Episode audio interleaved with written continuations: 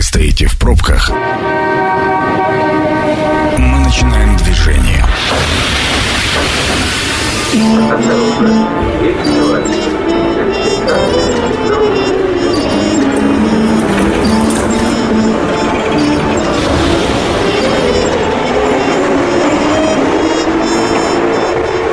Метро. Главные темы Красноярска. Друзья, добрый вечер. Меня зовут Екатерина Кузьминых. Мы начинаем программу «Метро», и сегодня говорим про оперативную обстановку по коронавирусу в Красноярском крае. Мы как-то очень легко про него забыли, а ведь он по большому счету никуда не делся. В гостях у нас главный внештатный инфекционист Минздрава края, доктор медицинских наук, профессор Елена Тихонова. Елена Петровна, добрый вечер. Добрый. Когда только коронавирус появился, было очевидно, что он нами управляет. Мы сумели переломить ситуацию и стали ли мы управлять коронавирусом? Да, сегодня можно сказать, что коронавирусная инфекция – это управляемая инфекция, потому что существует вакцинация. Но у нас очень быстро, вот как только отменили масочный режим, отменили QR-коды, вот все барьеры, а, легко и с удовольствием люди, мне кажется, многие забыли, что вообще коронавирус в жизни существовал. Ну вот своевременно ли, можно ли действительно сейчас забыть и а, ну, перестать э, по этому поводу думать э, так, как мы переживали последние два года?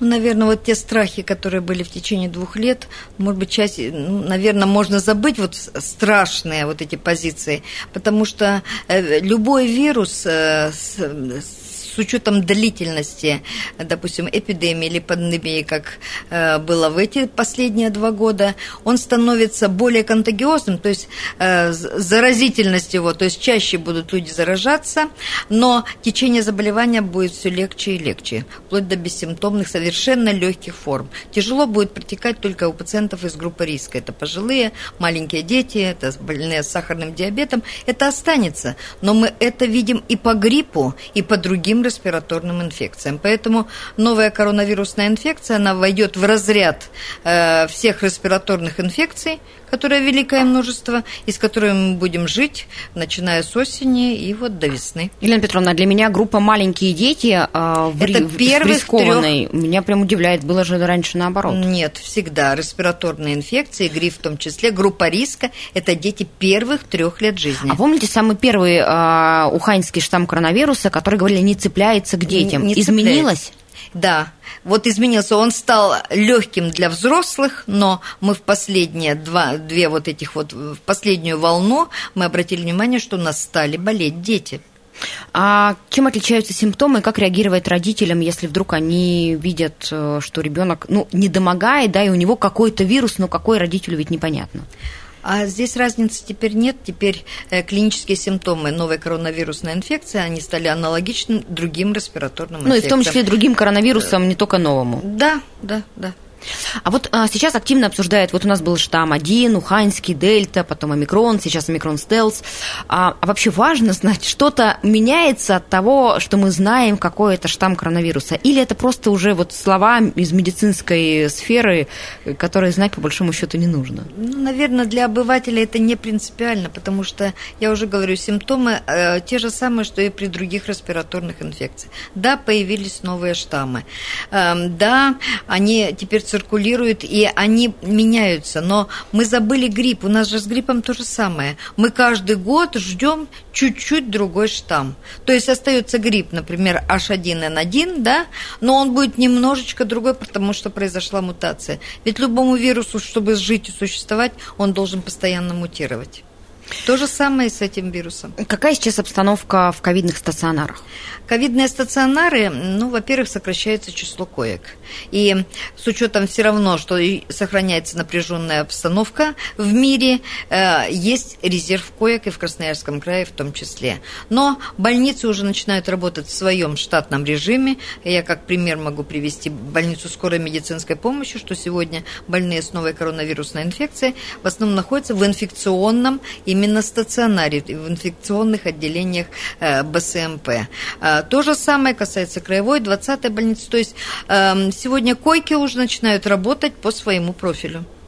Со стороны кажется, что ну вот в рамках пандемии мы, мы в смысле нам, нам, обывателям, кажется, что врачи должны получить очень ценный опыт а, работы вот в таких экстремальных условиях с ну, слабо управляемой а, инфекционной ситуацией. А, действительно ли это так? Да. Эм, вот, не знаю, благодаря ли коронавирусной инфекции, но э, сегодня врачи любых специальностей, не обязательно инфекционисты, они поняли, что есть такое понятие, как особо опасная инфекция, которым был и отнесен эм, именно COVID-19, и работа именно в очаге по особо опасным инфекциям. Теперь любой врач может одеть костюм, как, которые называются СИЗы, угу. да, а, любой врач знает, э, э, что нужно для того, чтобы не инфицироваться самому и, естественно, не заразить других пациентов. Эм, теперь четко мы эм, умеем организовывать вот эти вот ковидные госпитали или госпитали для особо опасных инфекций. Поэтому, когда сегодня говорят о шестой волне, ну, уже вот того волнения нет. Мы легко развернемся и потом легко свернемся. То есть мы научились организовывать потоки, да поставки увеличивать, да, сокращать. Это ведь тоже, да. это, ну, как бы для медицины в целом, это ведь очень ценное приобретение. Да. Понятно, что большими жертвами, но зато мы Но большие знаем... жертвы связаны именно с заболеванием, да, и в первую-то волну мы думали, что это все легко и просто, и все быстро закончится, но не тут-то было. Ну, сейчас уже понятно, что ничего не закончится, просто все станет привычным. Да, Правильно. А, чиновники много говорили о том, что все-таки столкнувшись с COVID-19, э, мы поняли, что инфекционистов у нас мало мы как-то растеряли эту специальность, не придавали ей большого значения и планировали и увеличивать, я так понимаю, целевые наборы, ну и вообще все-таки а, и, и даже разговорили про строительство инфекционных больниц отдельных. Ну, то есть обратили внимание и поняли, что инфекционисты очень нужное направление в медицине, нужно это всячески поддерживать. Вы чувствуете, как вот человек из среды, все эти а, выводы? Ну, наверное, многие сделали выводы, что инфекция вечна, что она никуда не исчезнет, как и палочка сибирская язвы. Она же никуда не денется, она все э, живет э, с нами вместе, так же, как и вирусные гепатиты, и кишечные инфекции. Э, просто мы э, с учетом вот новых технологий открываем новых возбудителей, но и старые никуда не делись. Ведь холера существует в мире, и мы знаем о эпидемиях холеры в том числе. Чума существует, и ежегодно на территории Сибирского федерального округа э, регистрируются случаи чумы. Пусть это не тяжелые формы, но бубонные формы регистрируются. Поэтому наверное, э, вот э, благодаря пандемии поняли, что инфекция навечно. И должно, да, это сегодня затратная зона. Как говорят, на инфекции много не заработаешь, но и без нее никуда. Поэтому и построили больницы, и в крае у нас запланировано еще строительство больниц по кустам западной, восточной, южные кусты, где нужны хорошие инфекционные стационары именно второго уровня. Ну, Что значит второго уровня? Ну, у нас первый уровень – это вот, ну, самая такая ну, банальная, простая помощь. То есть, ну, то есть условно амбулаторная, в поликлиническая. Да, да. А второй уровень это уже стационар, а третий уровень это город Красноярск, где уже специализированная, uh-huh. высокотехнологичная помощь оказывается. Ну, будем надеяться, что у нас и в Красноярске построят краевую инфекционную больницу. Ну, про это я разговоры слышала, поэтому осталось только, в общем, довести ждать. до ума, да, осталось ждать. А, статистика дело не очень благодарное, но тем не менее в цифрах, если есть у вас информация, сколько сейчас болеет в городе, в крае, насколько это отличается от средних цифр по стране и какова динамика? Э, ну, я могу начать с динамики. То, что по, по стране идет резкое снижение э, обратившихся э, именно в стационары.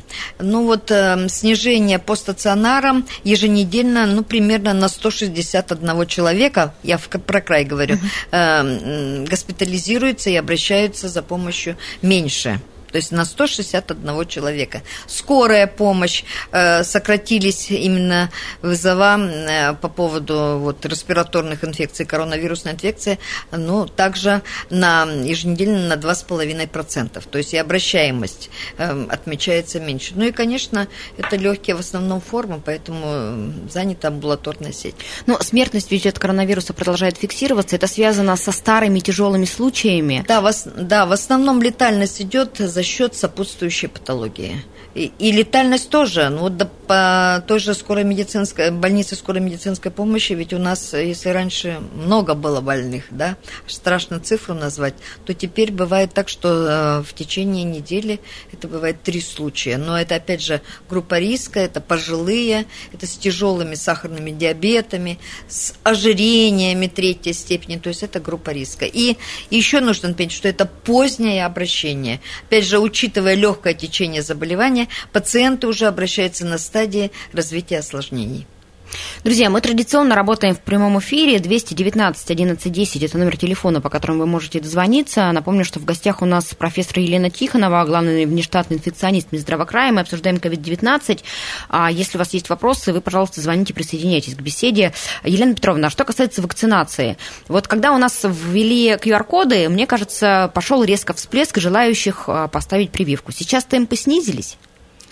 Ну, сейчас, эм, в принципе, наверное, скажу о том, что в крае привитость, то есть это те э, пациенты, которые две получили э, вакцины, она составляет порядка 47%. Это очень хороший показатель.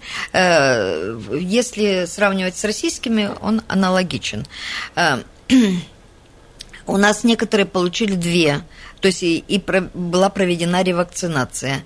И вот мое мнение, что, э, наверное, э, ревакцинации мы, так же как и гриппа, начнем, наверное, август сентябрь, октябрь проводить, э, поскольку вот в данный момент сейчас эм, могут проходить, то есть люди будут вакцинироваться против других инфекций которые нельзя сочетать с, с вакциной э, против ковида, например, клещевой энцефалит. Мы же являемся природным очагом, и летом у нас эта инфекция регистрируется постоянно. Ну вот, да, я просто максимально, мне кажется, привитый человек, поэтому ключевой энцефалит у меня, конечно, стоит. То есть, если а, сейчас у людей есть, например, одна прививка, то есть они сделали вакцинацию, угу. нужно ли им сейчас ревакцинироваться? Или уже имеет смысл дождаться конца, ну, то есть, э, ну, там, конца лета для того, чтобы ревакцинироваться к осени, к Но подъему сезонному? Если эти пациенты, у них между, интервал между вакцинациями, э, ну, полгода, 7 месяцев, э, то им можно и сейчас поставить угу. вакцину, если они не планируют другую вакцинацию. А если это э, какой-то короткий срок, там 3-4 месяца, я думаю, можно подождать и осени. Когда у нас только появилась вакцина и стали а, меняться штаммы вируса, было очень много разговоров об эффективности вакцины относительно того или иного штамма. Сейчас модный штамм – это стелс-омикрон. Да. А спутник, который, я так понимаю, все-таки завоевал рынок и остался едва ли не единственной вакциной в России, несмотря на еще три, две других зарегистрированных, а защищает ли от стелс-омикрона? Защищает. То есть я повторю словами нашего главного санитарного врача Анны Юрьевны Поповой. Э, она на вот последнем конгрессе инфекционистов сказала «защищает», потому что ей был задан этот вопрос. Несмотря на те мутации вируса, которые мы регистрируем, ведь все же вирусы, ведь и последний вариант э, омикрона тоже мутация, которая имеет место быть, э, вакцина э, в своей основе, она защитит. А сейчас э, все в ожидании а, назальной э, вакцины mm от коронавируса. В чем ее отличие принципиальное и ну, есть ли смысл Только вообще? Только методом введения. То есть это по большому счету абсолютно тот же принцип, тот же механизм, просто не через мышцу, а через слизистую да, носа. Что это упрощает и, э, ну, наверное, кто особенно боится укола. Но сейчас она пока не зарегистрирована. Нет, она зарегистрирована, она уже прошла все стадии испытания. Единственное, что она еще нет ее в обиходе. Но она, я думаю, скоро появится. А что касается вакцинации детей, насколько она а, активно сейчас идет? Ну, вакцин у нас эм, полных, то есть два компонента вакцины э, получили где-то порядка более 1800 человек. По одному компоненту около 3000 детей получили. Э, то есть из перечисленных, э, кто подлежал вакцинации, это порядка 50 даже процентов. И вот вакцинация детей, наверное, сейчас будет приостановлена не потому, что нет вакцины. Вакцины достаточно. Закуплено просто летний период, и дети будут, особенно выезжающие там в лагеря или куда-то, они будут вакцинироваться против клещевого энцефалита. А если дети из группы риска? Ну, допустим, э, вакцинация от клещевого энцефалита происходит циклично раз в три года, если это поддерживающая вакцина. И вполне вероятно, что, а, ну, есть же дети группы риска, там, астматики, я ради думаю, бога, что диабет. Ради То бога. есть доступность будет, не будет Доступность массовой... будет. Доступность будет, могут обращаться в поликлинике и будут провакцинированы. Но сейчас это, я так понимаю, инициативная история, когда звонят родители и просят вакцинировать Да, детей. я думаю, Поликлиники что да. не обзванивают. Нет. Это программа «Метро». Авторитетно о Красноярске. Друзья, мы возвращаемся в эфир. Меня зовут Екатерина Кузьминых. В гостях у нас главный внештатный инфекционист Минздрава края, доктор медицинских наук, профессор Елена Тихонова. И с Еленой Петровной мы обсуждаем оперативную обстановку по Красноярскому краю, связанную с коронавирусом. И, в общем, Елена Петровна нас успокаивает, говорит, что у нас все не так ужасно. И, в общем, свет в конце туннеля уже почти нас настиг. А мы работаем в прямом эфире 219 11 10. Звоните, задавайте, пожалуйста, свои вопросы. Елена Петровна, а что касается лечения коронавируса, например, в стационарных условиях? Ну, понятно, что в, нынешних, в нынешней ситуации всех беспокоит достаточность лекарств и вообще их наличие. Лекарств достаточно. У нас уже 15 версия. За рекомендации Минздрава. рекомендации Минздрава по диагностике и лечению новой коронавирусной инфекции.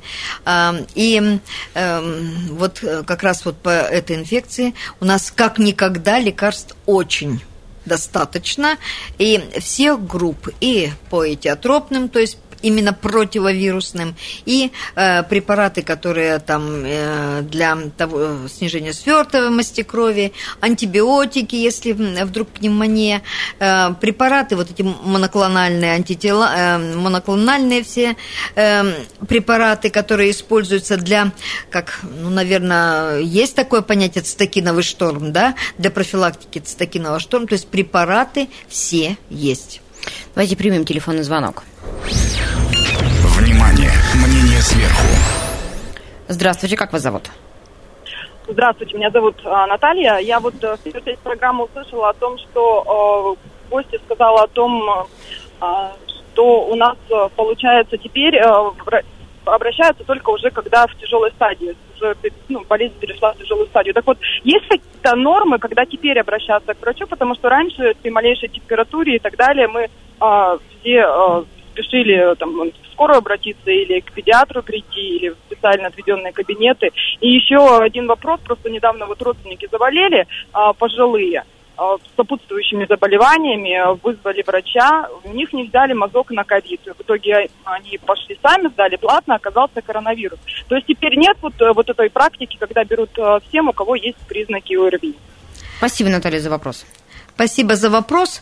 А, Но я, наверное, может, я не, не, не так объяснила. Если появляются какие-то симптомы, э, то никто не отменял вызов врача, пусть даже это легкое течение. Поэтому я не могла сказать такого, что не, не, не, не, Елена Петровна, вы сказали о том, что, как правило, мы говорили про смертность, и, как правило, э, тяжелое течение и летальные исходы у тех, кто поздно обращается за А, медицинской да. помощью. Это значит как раз о том, что за медицинской помощью нужно обратиться максимально рано. Все правильно. А если появились у вас первые симптомы, вы врача имеете право вызвать, и врача скорой помощи, и участкового врача, который и порекомендует обследование и назначить э, лечение. Что касается э, анализов э, на коронавирусную инфекцию, да, сейчас это не стало обязательной процедурой, потому что мы уже имеем определенную прослойку э, переболевших, привитых. И на сегодняшний момент э, либо пациент, э, как вот в ва- вашей ситуации, сдавал сам, но если пациент поступает в стационар или его привозят в стационар, и он обращается, и не обязательно, что он будет госпитализирован, вот у этих пациентов анализ берется. А, друзья, Просто ковидные бригады теперь не выезжают, э, которых было у нас очень много создано именно ковидных бригад, которые выезжали именно на ковид, и они были э, с э, пробирками для взятия мазков. 219 11 10, телефон прямого эфира, мы ждем ваших звонков. А, Елена Петровна, а я так понимаю, что и э, ну, вот эта практика обязательно брать мазки у детей при появлении первых признаков а, ОРВИ тоже пропала, потому что ну, это вот было в волну, когда очень много детей вдруг неожиданно для системы начали заболевать. При подъеме заболеваемости, да. Сейчас, я говорю, есть уже э, прослойка привитых, прослойка переболевших, и это не является обязательным. Мы же не берем э, мазки э, на любую другую ну, мы не, мы не определяем штамм гриппа. Мы да, лечим его да. симптоматически, и я так понимаю, что сейчас примерно любое, ну как бы это просто респираторная вирусная да, инфекция, да. которую мы лечим по протоколу, очень сопоставимую с любой другой вирусной инфекцией. Конечно, так получается. все правильно, да. А, звонок в студии. Здравствуйте, как вас зовут? Добрый день, Анатолий. Анатолий, мы вас слушаем. Да, э, хотел поделиться опытом э, небольшим. Э, недавно сам заболел коронавирусом, и вся семья заболела, будучи привитыми. А первым заболел ребенок, ему еще нет трех лет, потом я, потом жена. Вызвали ковидную бригаду, бригада приехала достаточно оперативно, тут надо отдать должное, взяли сразу мазок на коронавирус. Сначала подтвердился он у ребенка, потом подтвердился у нас. Так вот, вопрос, значит, ковидная бригада сказала о том, что сейчас количество дней э, карантина сокращено, и сейчас после недели карантина можно без повторного теста на коронавирус выходить на работу и, э, в принципе, ну, продолжать э, дальше жить обычной жизнью, да, насколько это возможно да. в текущих реалиях. А, благо у меня на работе затраты на платные ПЦР-тесты компенсируются через неделю, ровно через неделю, даже чуть больше, там, недели и два дня. Я пошел, сдал анализ по платную клинику, не буду говорить, наверное, наименование. А, коронавирус все так же был у меня, значит, результат пришел еще положительный, но пришлось еще неделю а, подождать, и после третьего, получается, теста через две с половиной недели у меня только он был отрицательным. Можете как-то прокомментировать э, или, ну, почему Почему сейчас не две недели, а одна, и а, можно ли было мне с положительным тестом а, после одной недели выходить? И еще второй сразу вопрос в частных клиниках зачастую по, а, вот, столкнулся с тем, что а, невозможно сдать тест ПЦР, э, если ты был в контакте, либо ты болел, если ты болеешь. Э, каким образом тогда поступать, каким образом тогда сдавать э, повторные тесты, если все-таки был контакт с переболевшим, либо ты сам знаешь, и у тебя подтвержден коронавирус. Спасибо. Да, если вы до конца честны и честно говорите, что в контакте вы ни с кем не состояли. Спасибо за вопрос. Я начну, опять же, с конца отвечать о том, что я уже о чем я уже сказала, у нас уже есть определенная прослойка переболевших и привитых, поэтому нет необходимости, видимо, вот на эти повторные тесты. Э, потому что иммунитет уже имеет место быть э, среди населения края. Э, второе. Сегодня, на сегодняшний день проведено очень много исследований по длительности сохранения вируса в человеческом организме. И почему сократили, вот и анализы теперь не берут ни трехкратно, там, ни на десятый, ни на двадцатый день, потому что вирус сохраняется недолго это 7, максимум 10 дней. Потом э, методом ПЦР, эм, как э, указывают исследователи, это остаточные обломки э, молекул РНК вируса, которые определяются методом ПЦР, не сам вирус, а именно обломки. И плюс клиники-то у вас уже, клиника, наверное, закончилась, то есть не было никаких клинических симптомов. То есть, грубо говоря, Неполноценный ПЦР-тест может определять наличие вируса в организме, но при этом человек уже не заразен. Не заразен. И, и это неполноценный вирус, а его вот частички, обломки молекулы РНК, которые не являются вот этим полноценным вирусом для того, чтобы... К размножению он не способен. Да, инфицировать окружающих. Но мне так кажется, что 7 дней это скорее для пациента, а уже не для окружающих для пациента, для пациента 7 дней, но и для, э, я уже сказала, окружающие уже переболевшие, поэтому риск инфицирования вот э, через 7 дней он резко снижается, то есть менее контагиозен для окружающих тоже. Вы знаете, когда у нас только, ну помните наверняка, когда только появилась вакцина, ставили же всем регионам, э, ну условно KPI, да, сколько должно быть привито население. Так вот, вирус оказался быстрее, и он ослаб и мутировал быстрее, чем мы привили 80% населения, которое нам Конечно, было нужно. конечно. И в какой-то момент вообще возникло ощущение, что э, государство заинтересовано, чтобы максимум людей переболело, тогда вирус максимально мутирует, и мы, в общем, перейдем к Ну, спокойной вирус жизни. и будет продолжать мутировать. Э, Это неизбежно для любого вируса.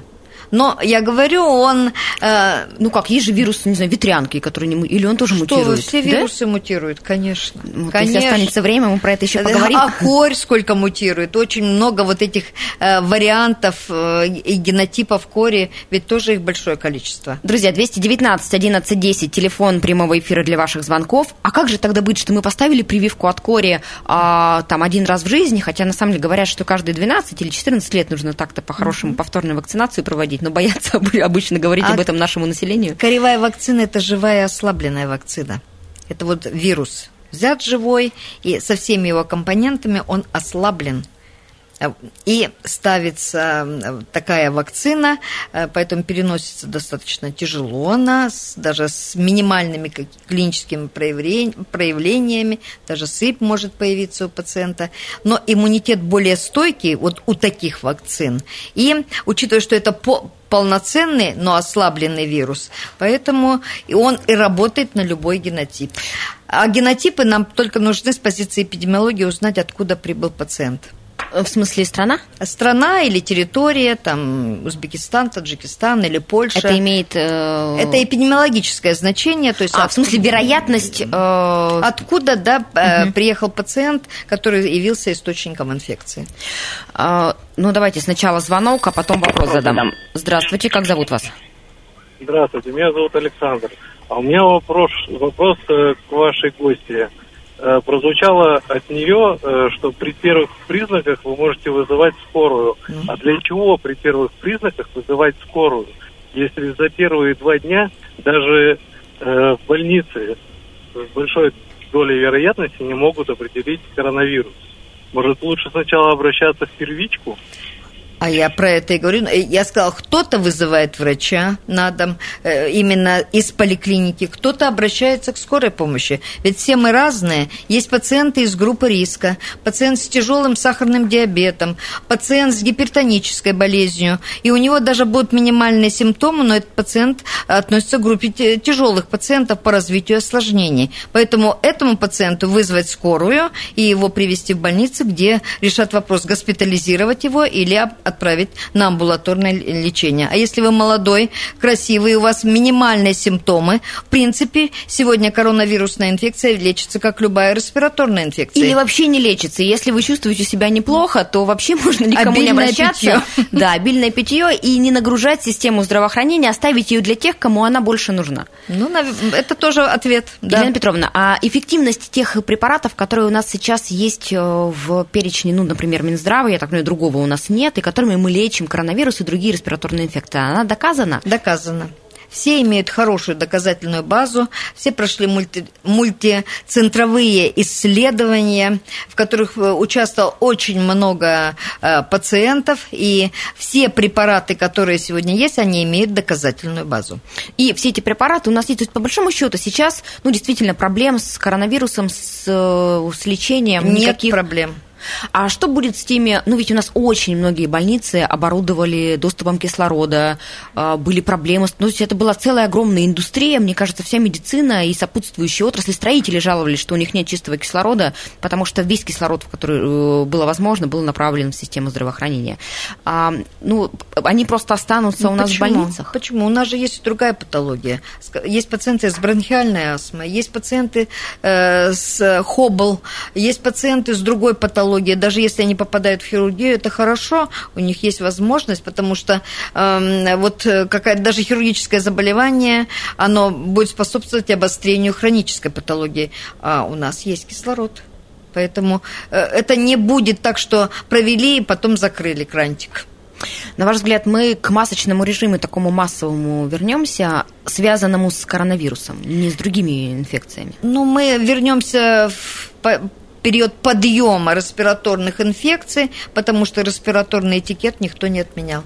Ну, он, его у нас никогда не было. Он тут вдруг сформировался за два года. Нет, мы... я о нем говорила ежегодно, начиная с ноября по февраль, когда у нас отмечался подъем заболеваемости. Потому что пути передачи этих всех инфекций одинаковые, поэтому если мы будем соблюдать в период подъема масочный режим, то меньше будем болеть. Ну, то есть, грубо говоря, все, что нужно, это в сезон подъема, это, я так понимаю, все-таки осень-весна, да, большую часть? Ну да, это ноябрь, декабрь, январь, февраль, это вот наши те, э, то время, э, когда мы отмечаем подъем респираторных инфекций. А все они имеют э, воздушно-капельный механизм передачи, поэтому масочный режим отменяться не должен. Но мне кажется, самое главное, что вы все-таки нас порадовали, что вот такому страшному коронавирусу, к которому мы привыкли, можно немножечко расслабиться, он в такой уже ужасной форме не придет. Но новые вирусы будут? Конечно. Ведь э, я, э, я могу хотела сказать, порадоваться. Нет, что инфекция вечна, и э, по всем канонам и законам раз э, в 10-15 лет появляется новый вирус. Вспомните, девятый год был свиной грипп, э, пожалуйста, 19-20, э, через 10 лет у нас пришел коронавирус. Так что еще лет 10-15 подождем, будет что-нибудь еще. Друзья, я хотела вас обрадовать, но врачи, они такие. Как, как же, чтобы не было болезней. Напомню, что программа «Метро» будет опубликована на сайте 128.fm. Эм, а я говорю спасибо главному внештатным инфекционисту Минздрава края, профессору Елене Тихоновой. Елена Петровна, спасибо большое и до свидания. Свидания. Всем здравия. Станция конечная. Поезд дальше не идет. Просьба освободить вагоны. Thank you.